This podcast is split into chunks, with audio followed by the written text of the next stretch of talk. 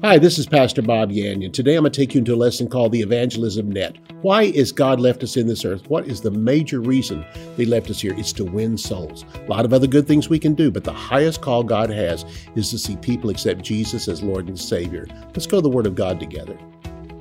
For more than 40 years, Bob Yandian has been an expositor of the Bible, making seemingly complicated doctrine easy to understand. Grab your Bible and study the Word of God with Bob Yandian. Hello and welcome again to Student of the Word with Pastor Bob Yandian. So glad to have you here. Uh, open, if you would, to Matthew chapter 13. We're going to start in verse 47 down through verse 50, but we'll get there in just a moment.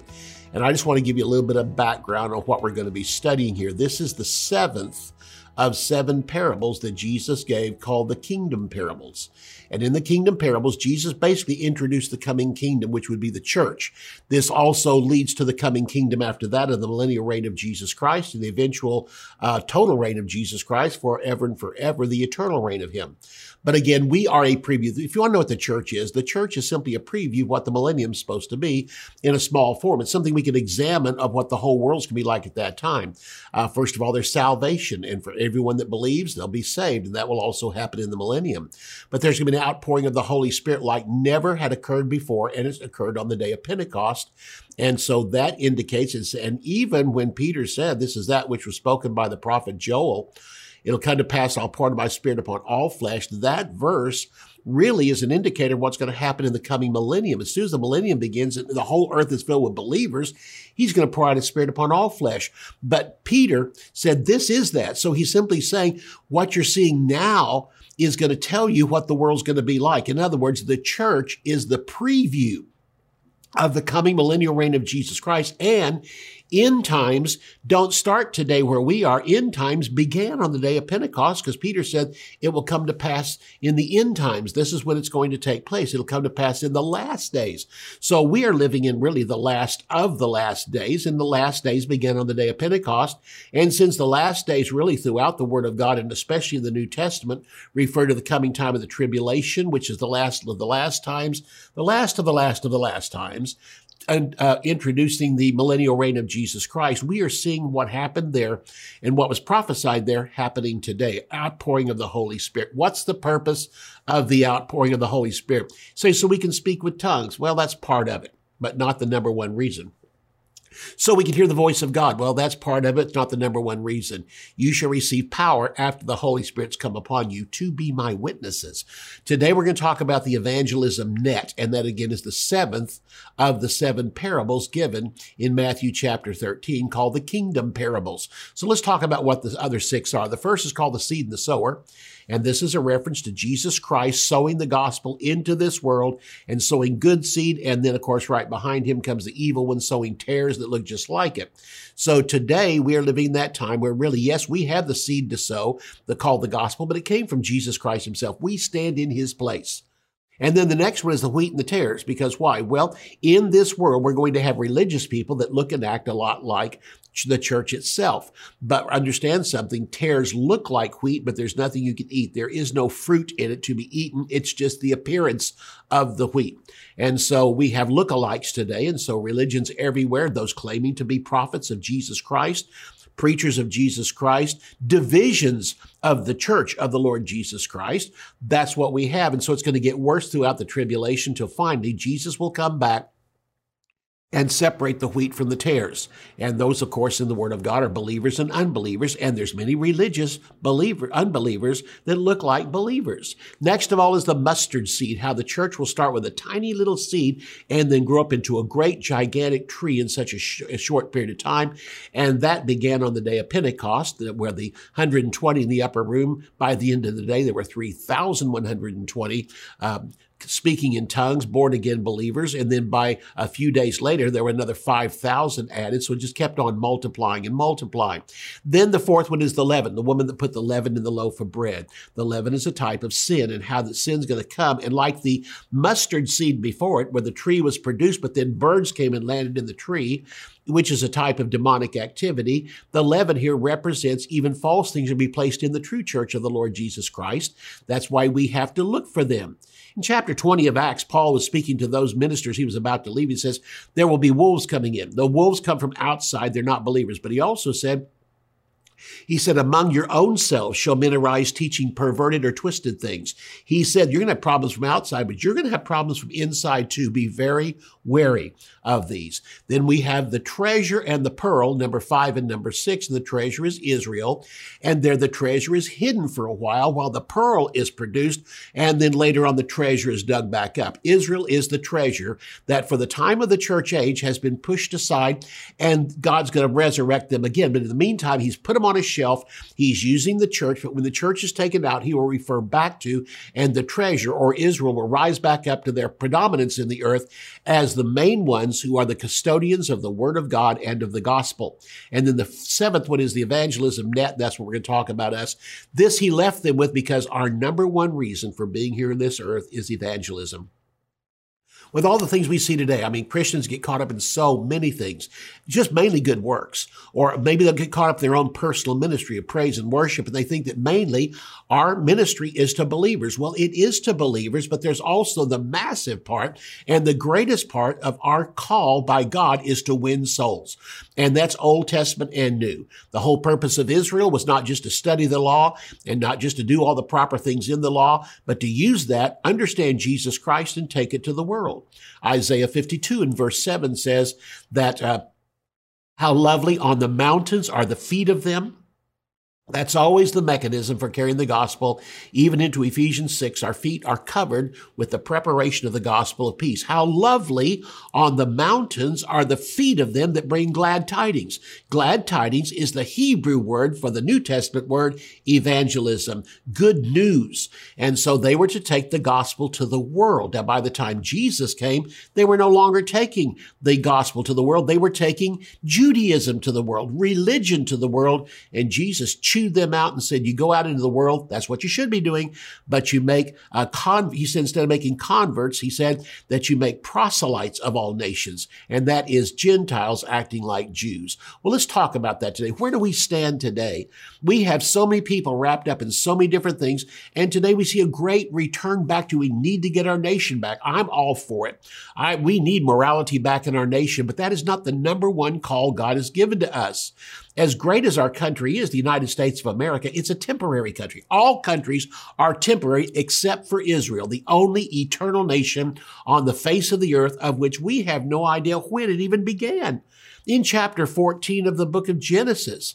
Uh, uh, there we have the case where Abraham met Melchizedek, and Melchizedek was called the king of Salem. Salem is another word for Jerusalem. Jerusalem already existed in chapter 14 of Genesis, and we're not even told where it came from. It's almost like it's always been here, and it always will be here. Though Israel has been in and out of that country, and it is the home country for the nation of Israel, yet the nation still exists and always will exist and Israel was, was out of it. And when they went into captivity in Babylon, later on in 70 AD, they were uh, removed from it, killed, and many scattered around the whole world for 2,000 years. And in 1948, they came back. And once they came back, they will never leave that country again. They'll be trying to be driven out during the time we're in right now as people come against them, as, as the different nations around try to come in and infiltrate them and, and separate them and kick them out of the country. We're also facing a time coming up here uh, shortly where during the time of the tribulation, they will be killed and martyred and all those different things, but they will not be taken out of that country. It belongs to them. They will stay there. And of course, then they'll go, they'll stay there throughout the millennial reign of Jesus. And past that, into the eternal reign of Jesus forever and forever in a renovated earth. But even in a renovated earth, Israel will continue to exist.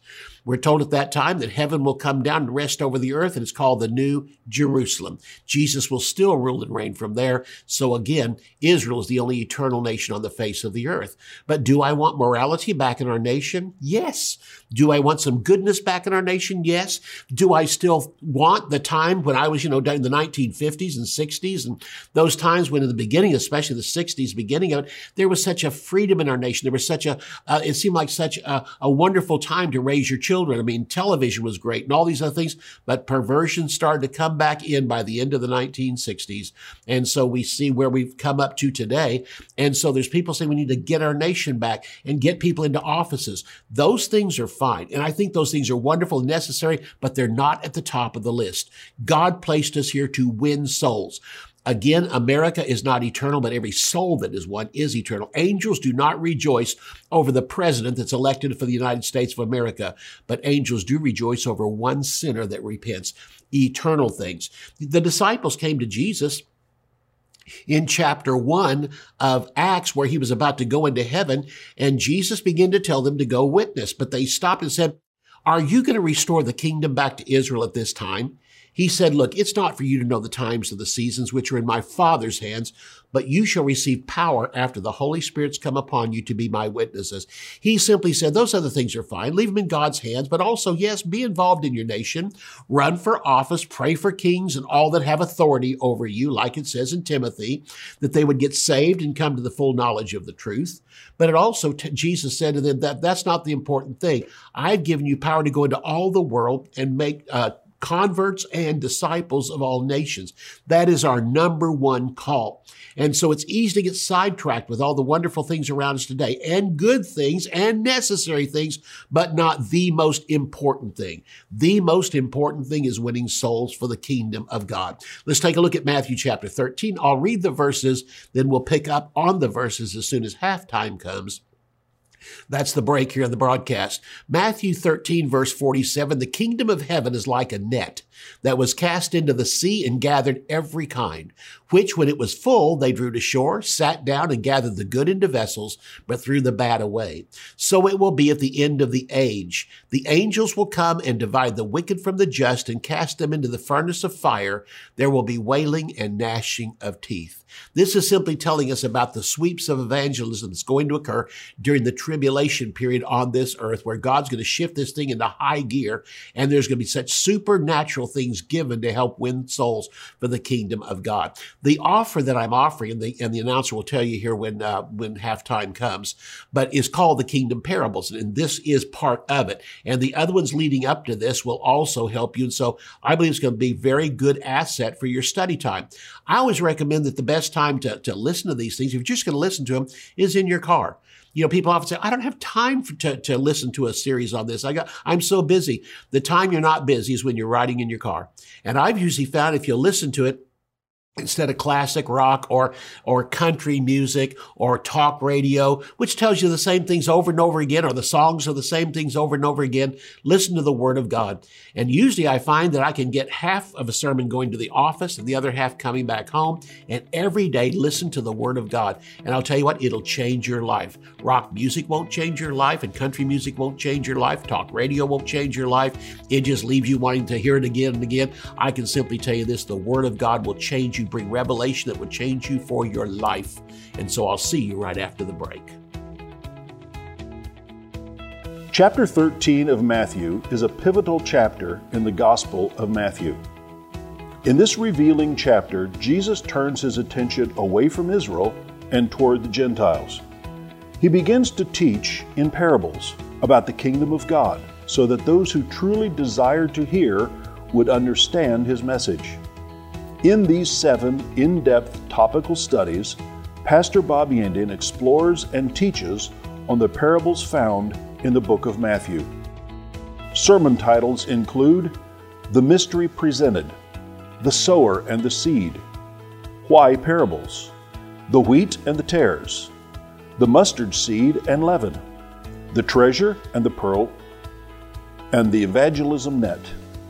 To order Kingdom Parables, go to BobYandian.com. Theology Simplified is a practical guide to foundational biblical truth. Basic doctrines are not difficult, but easy to understand. They often become disguised as complicated or deep sounding words, but the definitions are simple. Pastor Bob makes complex theological concepts clear and practical. Eight crucial doctrines are demystified redemption, justification, sanctification, reconciliation, predestination, election, propitiation, and glorification. These eight precepts essential for all believers to understand, come to light as you read and arrive at a deeper understanding of the finished work of Jesus Christ. To order Theology Simplified, visit our website at bobyandian.com. Bob Yandian Ministries is training up a new generation in the Word of God. Because of your generosity, this teaching ministry is able to change countless lives. You will never know until you get to heaven how many people received Jesus, were filled with the Holy Spirit, healed, or found God's will for their life through your support and prayers. If you would like to become a partner with Bob Yandian, visit bobyandian.com and click on Partnership. During the church age, the time we're living in right now, God has given us the power of the Holy Spirit to assist us in witnessing. And it's always been his plan that whether it was Israel in the Old Testament or the church in the New Testament, that believers would be the ones to spread the gospel of Jesus Christ. I think of the story of Nineveh. And uh, whenever that uh, Jonah was sent to Nineveh, he went there and when he got there, again, he didn't preach the law. He wasn't to preach the law. The law was designed to teach Israel about the coming Jesus Christ, the Messiah.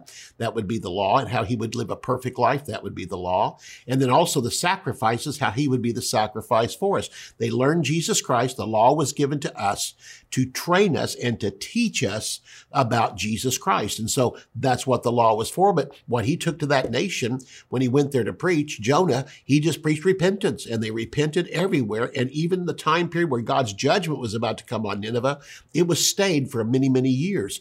So we find again that the gospel has been given to us to preach into all the world and God has given us supernatural help. He gives us something that was not available in the Old Testament, the coming of the Holy Spirit. You shall receive power after the Holy Spirit's come upon you. The Holy Spirit is with us. He lives inside of us, but there's one here called He comes upon us. He comes upon us for power. And the power is for witnessing. The power comes out in two ways in our life. Number one, it assists us in preaching. The Holy Spirit brings things to our remembrance. He tells us uh, things from the Word of God. We see things how to apply together. He'll give us a word of wisdom, a word of knowledge. I can't tell you how many times I've been witnessing to somebody and the Holy Spirit just tells me something about them. And I'll tell them, just look at me, much like Jesus told the woman at the well, yes, you've had five husbands. The one you're living with now is not your husband. He told Nathaniel when Nathaniel accepted him, I saw you sitting under a fig tree. It simply comes back. The Holy Spirit is there to help us, to assist us. But the main thing is to help us win uh, people to the Lord Jesus Christ and help us to disciple them. But the other thing the Holy Spirit does is accompany us with signs and wonders. And that's why we're to go into all the world and not only just preach the gospel, lay hands on the sick and they shall recover, cast out devils, because the purpose of signs and wonders is to aid a person and to supernaturally assist them to come to Jesus Christ. So in this parable we have in Matthew chapter 13, verses 47 through 50, Jesus talks about the importance of the net of evangelism, throwing it out there and bringing as many people in. Some will accept Jesus, some will not. And that's the difference between the good fish and the bad fish. And by the time it all comes, it says when the net was full, they drew it to shore, they sat down, and then they took the good fish and they kept them and they threw the bad fish away. This is what's going to happen at the end of the tribulation. Jesus will come back and the world has heard the gospel. There's going to be people shouting hallelujah that aren't really saved, and many shouting hallelujah that are saved. But at that time, the Bible says every knee will bow, every tongue will confess that Jesus Christ is Lord, but for some it is too late. When he comes back as lightning from the east to the west, this is the time period where he says, this is it. It stops right here. And you've had your chance to accept me as Lord and Savior. Now we're going to gather in the net. And there'll be some actually saying, didn't we cast out devils in your name? And didn't we prophesy in your name? He'll say, depart from me. I never knew you. People have often said, how can they cast out devils and not be saved? because you can't get saved by casting out devils. Notice one thing they never said. We put our faith and trust in you as our Lord and Savior. They bragged about their works and you can't get saved by works. Well, the seven sons of Sceva in Acts chapter 19 were casting out devils, but they did it by Satan's help, not by God's help. And so we come back to it here. They're bragging about their works, but they can't get saved by works. And in that case, he's going to take the, uh, those that have been saved and those on his right hand, the sheep on his right hand said, come into the kingdom. But those on his left hand, he'll say, depart from me. And again, they'll be cast out into the furnace of fire. Verse 50, there will be wailing and gnashing of teeth. In Matthew chapter 24 and verse 14, we are told there will be great sweeps of evangelism during the tribulation. Right now, the major one who carries the gospel is the church of the Lord Jesus Christ. We do it through word and by deed. We preach the word of God. We lay hands on the sick. We cast out devils. There we have it again by preaching the word of God and also by the use of the supernatural in our life. Four sweeps of evangelism occurred in the tribulation because God's going to ramp this thing up into high gear. Matthew 24 and verse 14 says this, this gospel of the kingdom shall be preached in all the world for a witness to all nations, and then shall the end come. The end is not the end of the church age. The end is the ending of the tribulation before the millennium comes. This is a tribulational passage that the gospel be preached in all the world for a witness to all nations. There's those that say, well, Jesus can't come yet because we haven't preached the gospel into all nations. He can come at any time. Paul expected him in his day and said, we who are alive and remain shall be caught up. He thought he would be part of it. He didn't think the rapture was very far away. And if Paul thought that 2,000 years ago, we should really be thinking about it today with all the things we see happening around us in the world. We are very close to the coming of Jesus Christ for his church, very close to the coming of the tribulation in this earth. And at that time, God's going to ramp evangelism up a whole nother notch. Let me tell you how the gospel will be preached during the seven years of the tribulation. The tribulation will be the greatest time of evangelism the world has ever seen because where sin abounds, grace will much more abound. All right. The first will be 144,000 Jews preaching during the first half of the tribulation. As soon as the church is gone, as soon as every believer is gone, and God turns from the church which was here to Israel and reinstates the gospel to them to now become the custodians of the word of God and the custodians of the gospel, 144,000 Jews immediately receive Jesus as Savior, 12,000 out of each of the 12 tribes of Israel. Then the Jewish converts at that time around them will begin to preach into all the world. Much like Jesus gave it to the disciples who took it to the world, the 144,000 will win Jews around them. Those Jews are going to take it into the world. So the Jewish converts will also be preaching. In the second half of the tribulation, it even ramps up higher because angels will actually come back and assist in the preaching of the word of God. Angels did somewhat of this in the Old Testament. They do none of it in the New Testament. In fact, the angels don't even know much of what's going on today because the church age is a mystery. That which was unknown in the Old Testament now revealed in the New Testament, and angels desire to look into the things we see.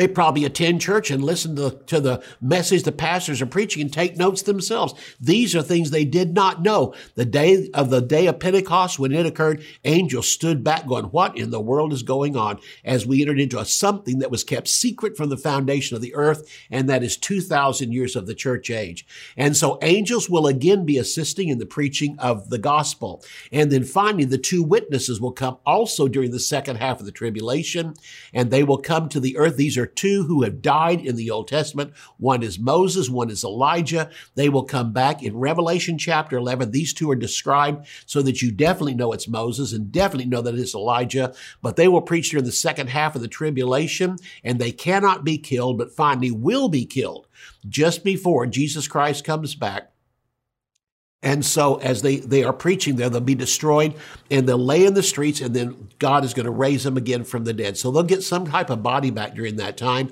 a body that basically uh, God will protect where they can't be killed, but then they're going to uh, be killed in the streets. And after three days, uh, they're going to be resurrected from the dead. So angels are the ones who will separate the just from the unjust at the second coming of the Lord. When he says here that angels will come and help him and divide the, the wicked from the just, divide the believers from the unbelievers, divide the sheep from the goats. They're going to do this at Jesus Christ's second coming.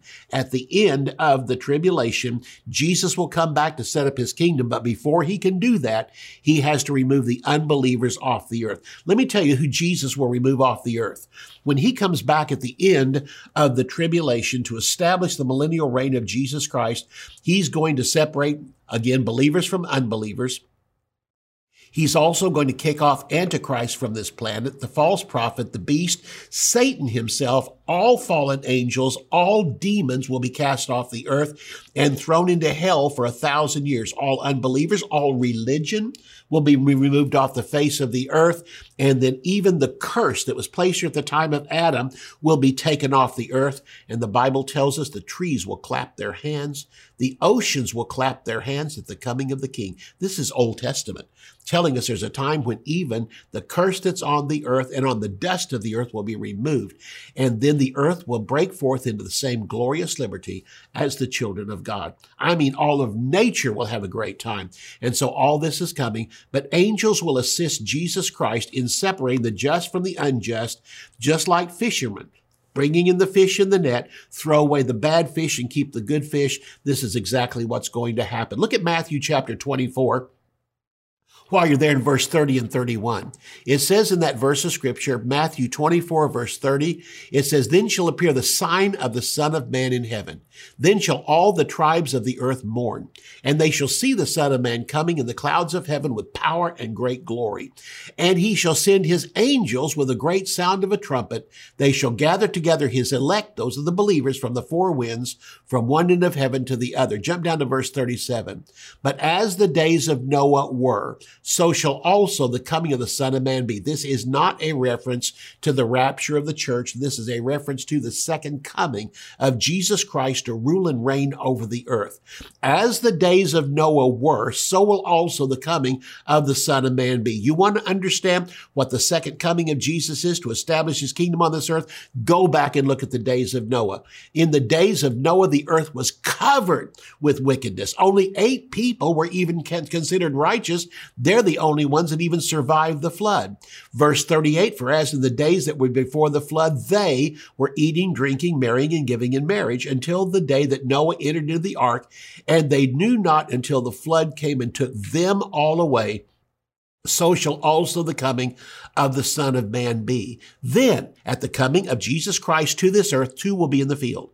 One will be taken, the other left. Two women will be grinding at the mill, the one will be taken, the other left. Listen to me, where it says here, in the days of Noah, they were eating, drinking, marrying, and giving in marriage. I ask you a question. Were they the believers or they the unbelievers? They are the unbelievers. In other words, Noah was announcing the flood was coming, but they had their fingers in their ears. They didn't want to hear it. And they tried their best just to live out their life every day. Eating, drinking, marrying, giving in marriage are not sins. It just simply means, no, no, no, no, no, no, no. I don't want to hear what's going on. I just want to live my life. My daughter's going to get married. We're going to have a party around it. And they just live life as normal. Notice verse 39, and knew not until the flood came and took them all away. Who are the thems? Thems are the unbelievers. In the day of Noah, Unbelievers were taken and believers were left. What's it going to be like in the days when Jesus Christ comes back with his angels?